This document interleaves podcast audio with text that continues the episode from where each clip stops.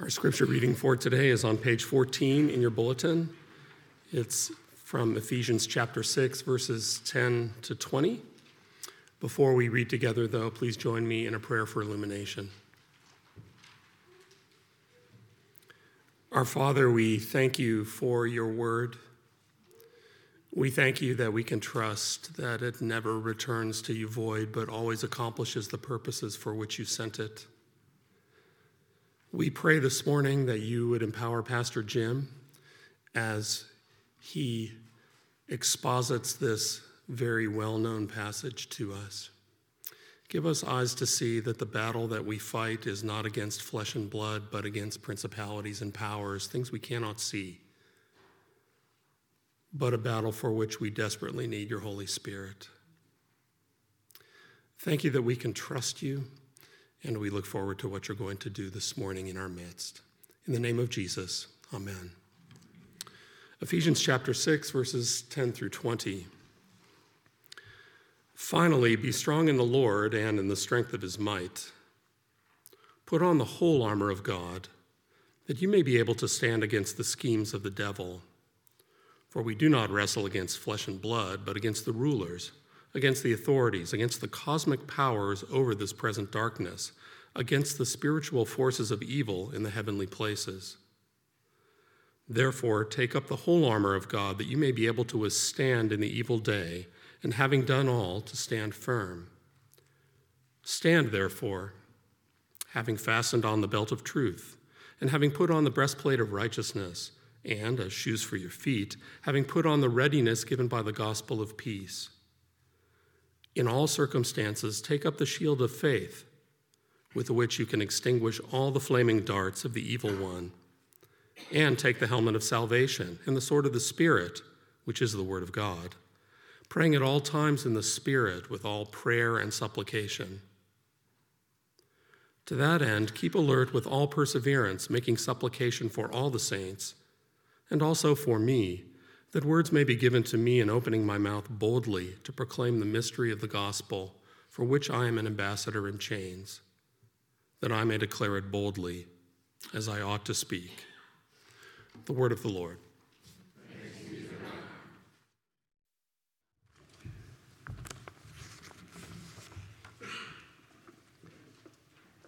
The 2010 uh, French film of Gods and Men is based on the true story of a group of French Trappist monks who were living in Algeria in the 1990s. Algeria was a predominantly Muslim country, but the monks had established a medical clinic in a village in order to serve the community. However, in, in 1992, a brutal civil war broke out between the Algerian government and Islamic extremists. Uh, this left the monks with a dilemma that the movie uh, uh, shares. It, it, was becoming increasingly dangerous uh, for them to live there. They had become the target of the rebels, and it became clear that they had a decision to make. Uh, they could stay in Algeria, continuing their ministry despite the danger, or they could return to safety in France. Near the end of the movie, there's a powerful scene where they gather as a group uh, to make their decision, and they decide to stay. Uh, in this scene, they're gathered around a table. It's, it's arranged kind of like a, a Last Supper painting. Uh, they're drinking tape recorder. They're listening to Tchaikovsky's Swan Lake. Uh, writing in The Guardian, uh, the reviewer Peter Bradshaw said this about this, this particular scene in the movie. The camera does nothing but pan slowly around the table, minutely watching these men's careworn faces as they absorb the mystery of their own deaths. It is perhaps one of the most sensational things I have seen on the big screen. Many who have watched this scene find it overwrought, overdone, and the Tchaikovsky unsubtle. Well, maybe. Uh, but each time I have watched it, frankly, I have become overwhelmed with an emotion I can't possibly describe. I am almost tempted to say that cinema audiences should be required to stand during this sequence, like concert goers during the Hallelujah chorus in Handel's Messiah. I didn't know you were supposed to stand during the Hallelujah chorus, so now we're all prepared if we go to a, a Christmas concert.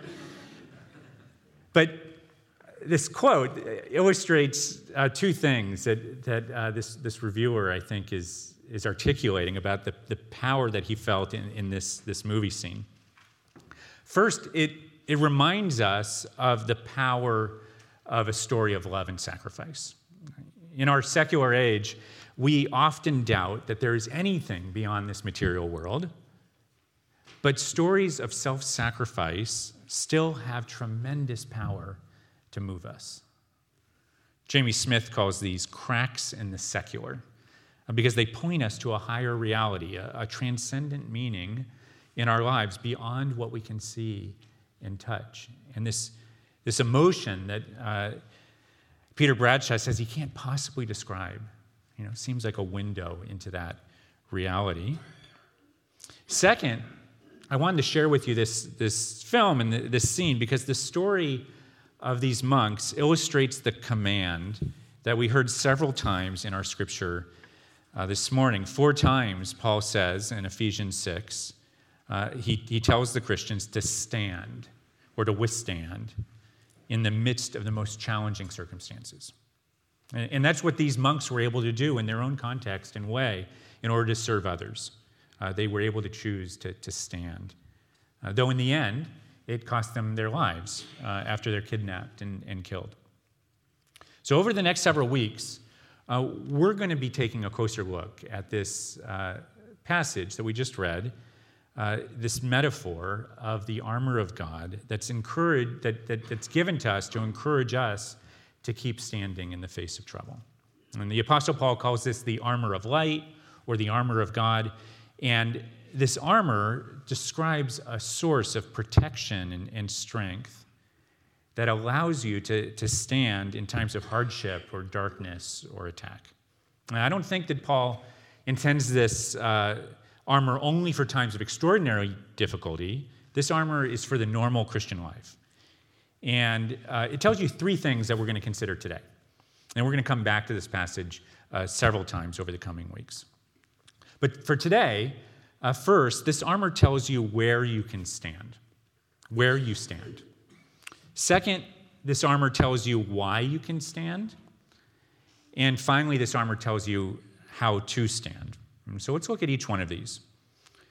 Uh, first, this, this, image, uh, this image of, of, putting on armor uh, tells you where you stand. Now, clothing tells you a lot about a person's context. If you're wearing a bathing suit, uh, you're probably not at a wedding. Uh, you're at a pool or a lake. You know, if you put on a white lab coat, uh, you're probably in a lab or, or, at a hospital. And if you're wearing armor, uh, there's likely a battle going on. And in our text today, there are two things that Paul wants the Christians to whom he is writing to know about where they stand in this battle. First, uh, he urges them to stand in God's strength and power. In verse 10, he says, Finally, be strong in the Lord and in the strength of his might. Notice that he uses three words for strength here in this, this short verse be strong in the strength of his might. These are three different words in Greek dunamis, kratos, and ischus. And it's not an accident that he uses these words here. At the very beginning of this letter, uh, in chapter 1, verse 19, Paul uses the same words to talk about what God has accomplished in the person and work of Jesus. Uh, there, he describes the immeasurable greatness of God's power toward us who believe, according to the working of his great might that he worked in Christ when he raised him from the dead. You see, this isn't just any strength that he's talking about. This is God's resurrection power. The power that God revealed when he raised Jesus from the dead. Paul is, is telling them, telling us to be strong, to stand in that power. And this is the first thing we need to know about where we stand. We stand after the death and resurrection of Jesus. Christians stand in his resurrection power. And, and the, the Christian starting point is always just this the victory that Jesus has already won. But there's a second thing that must be said at the same time. Uh, as we've said, if you're putting on armor, it's because there's still a battle going on. And this is why Paul goes on to say in verse 11 put on the whole armor of God, that you may be able to stand against the schemes of the devil. For we do not wrestle against flesh and blood, but against the rulers, against the authorities, against the cosmic powers over this present darkness, against the spiritual forces of evil in the heavenly places. Even though we've said that there is a source of unimaginable power available for those who believe in Jesus, this doesn't mean that there's no ongoing battle to fight. And this is a very practical point for understanding what it means to be a Christian. If you're a Christian, that means that you're saved by faith, by faith on the basis of what Jesus has done for you. But this does not mean that there's no action for you to take in response. It means that you have now entered the arena, that you are engaged in the battle that really matters in His strength. You know, we hear constantly now in the news what it's like to be in a war zone, whether it's in Ukraine or in Gaza. Can you imagine being on the front line of a war zone and not knowing where you stand? Just being oblivious to the battle going all around you. This is uh, what it's like for someone uh, who uh, God has called uh, to wear this armor, uh, to stand aware of the fight, uh, and yet ignores it completely and does not prepare. If you have no sense of, of struggle against sin and temptation in your life, you might want to ask uh, yourself if you know where you stand. So, Paul tells us two things. He tells us that we stand in God's power, uh, his resurrection power. And the world is a different place because Jesus is risen from the dead. But we also stand in mind. If we only focus on what Jesus has already accomplished without any expectation that there's a struggle ahead for us, that there will be suffering and hardship as we follow him, then you will be very disoriented uh, when it comes to you, or you will be unprepared for the temptation that uh, you face. But Jesus told his disciples in advance what to expect. He said, If anyone would come after me, let him deny himself and take up his cross and follow me. For whoever would save his life will lose it but whoever loses his life for my sake in the Gospels will save it. Suffering is always hard, but it should never be a surprise for Christians. Hard times, pressures, anxieties will come to you, but God gives you a way to stand firm. And this brings us to our second point. Uh, the image of the armor of God uh, tells us where we stand, but it also tells us why we can stand. It offers a source of confidence and security no matter what our circumstances might be. Verse 11 again Put on the whole armor of God that you may be able to stand against the schemes of the devil. And in verse 13, he says it again Therefore, take up the whole armor of God that you may be able to withstand in the evil day, and having done all, to stand firm. Why can you stand when you're wearing this armor? Uh, first, because it gives you a source of strength that comes from beyond yourself. The picture here is not just of God simply supplementing our strength, It's not just that he has some extra armor lying around in storage that he gives to us. No, the, the picture here is of God, that this is God's own armor. This is the armor of God. It's, it's God's armor that he gives to us. And we're going to see this more clearly next week when Evan preaches on the breastplate of righteousness. But today, I just want you to see that the gift of this armor means that God gives what is needed for the Christian life. He doesn't simply send us on a great quest on our own, but He provides everything that is needed for the journey.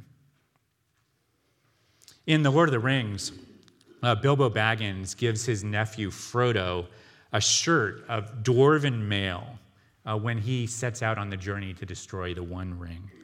And Frodo doesn't really grasp why he needs it until it saves his life in the mines of Moria. In the same way, God gives everything that is needed for the Christian at the outset of the journey. The author, Bryan Chapell, uh, says this Paul's point eludes us when we ask, How can I provide truth, righteousness, the gospel of peace, faith, salvation in the Spirit? His point becomes evident when we ask, who supplies truth, righteousness, the gospel of peace, salvation, and the Spirit? And the answer is God supplies it. Chapell goes on to give an illustration of what this is like, following the imagery of this armor very closely. He says, uh, Imagine that you're standing on the battlefield looking out through the faceplate of the helmet of salvation that God has given to you. And through that slit, you see coming toward you assaulting forces of the evil one with all his dominions, powers, and authorities. And just seeing that cloud of darkness approach from this mighty enemy, you're afraid that you can't stand. The ground shakes, uh, your knees begin to buckle. And then here's how Chapell describes what happens. Uh, then the Apostle Paul, like a general on the field of battle, calls out Steady now, do not retreat, take your stand, be strong in the power of his might. Forget the strength that you thought you could provide. Remember the might of the armor God has given to you. Resurrection power has given you a breastplate of his righteousness, the shield of faith, feet that are shod with readiness that comes from being at peace with the sovereign of the universe. Beyond all of these defenses, he has given you an ultimate weapon, the sword of the Spirit, that is the Word of God. Now, confident of the strength and integrity of the armor that you have been given, stand firm. This is an invitation to believe that you can stand firm because God cares for you this much that He has provided everything that you need. He has not left you on your own or given you just some minimum of supplies. He's provided all that is necessary to face even the hardest battles with the strength that comes from Him. He's like the father in the parable of the prodigal son. When he sees his son returning, he's not stingy. Uh, he holds nothing back from his son. He says to his servants, Bring quickly the best robe and put it on him, and, and put a ring on his hand and, and shoes on his feet. Jesus shows us a God who is not distant from our problems, but he's active in clothing us and preparing us and empowering us. If you believe that God is distant and unconcerned, you'll have the mindset of uh, an orphan, you know, one who's just required to figure out life on their own. You'll believe that you've got to find your own way uh, without expecting anyone to help. But in Jesus, God reveals himself as a father who participates with us in every dimension of human life. He's not far off. He's up close and he's intimately involved with our needs. Think about the ministry of Jesus healing the sick, casting out demons, feeding the hungry, spending time with the lonely and the outcast. This is the same God who gives us his own armor to empower us to stand in the face of evil. He doesn't just give us a part of his armor, he gives us the whole armor. So, how can we stand firm? And the answer, friends, is really very simple it's by putting on the armor that he supplies, believing and trusting that he really has given us resources for the, uh, for the challenges that face us, and he invites us to use them. And that's what we want to study over the coming weeks. We're going to consider each piece of this armor and, and how it helps us. We learn what God has provided for us, it, and, and then we put it into practice. And today, let me just say a few words about uh, this first piece of the armor uh, the belt of truth that we fasten on. Commentators uh, disagree about what the imagery of the belt here is exactly. Uh, some say it's a kind of girdle that was worn by soldiers underneath all their other clothing. Uh, others see it as a belt that would hold you know, the sword. What people often miss uh, is that the word for belt in verse 14 is not a noun, uh, but a verb. Now, this is an action. Now, we could uh, translate it stand therefore, belting your waist with truth. And this is because Mediterranean people uh, didn't wear pants with, with belt loops like, like we do. They wore long flowing robes and belting your waist or, or girding your loins was something that you did to prepare for action, you know, whether to go into a battle or on a journey. The, the belt would be a sash or a rope that would tie everything together. And you did this so that your robes would be pulled tight and your legs were free to run or to walk. So it's not random that this is the first piece of the armor that Paul identifies. This is the first essential step to standing firm. You must have the belt of truth around your waist because it holds everything together. In chapter one of his letter, Paul told the Ephesian Christians that in Christ they had heard the word of truth, the gospel of salvation. To, to put on truth as this belt means to receive this great announcement of truth in the gospel, to believe it and to know that you can stand on it. This is what holds everything together and in place for a Christian to know the truth of God's love as he's shown himself in Jesus and to trust him. Jesus says, If you abide in my word, you are truly my disciples, and you will know the truth, and the truth will set you free. When we do not fasten on the belt of truth, when we leave it to the side, we forget God's promises and the assurances of Scripture.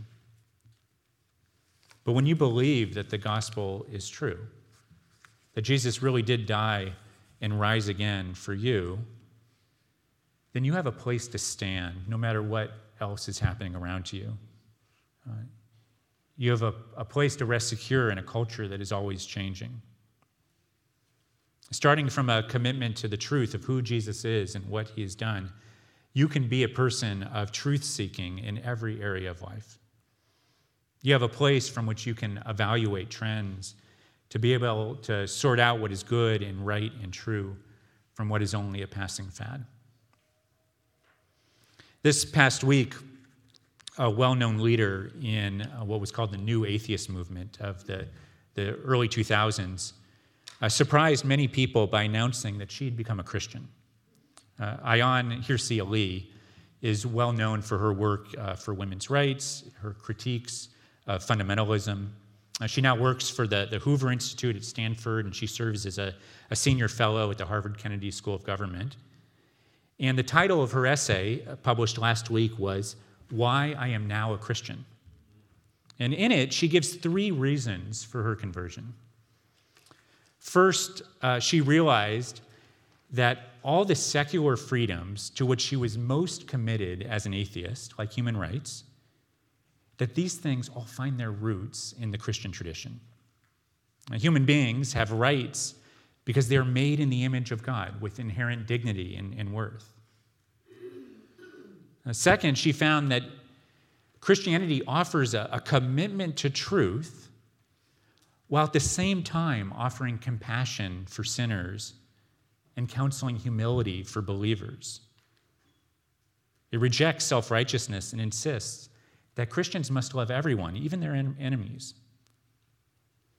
And finally, in the end, she says that as an, as an atheist, she found life without any spiritual solace unendurable, indeed, very nearly self destructive. Atheism failed to answer a simple question What is the meaning and purpose of life? And she quotes uh, G.K. Chesterton When men choose not to believe in God, they do not thereafter believe in nothing. They then become capable of believing in anything. When you wrap the belt of truth around your waist, you know where you stand. You know why you can stand, and you know how to stand.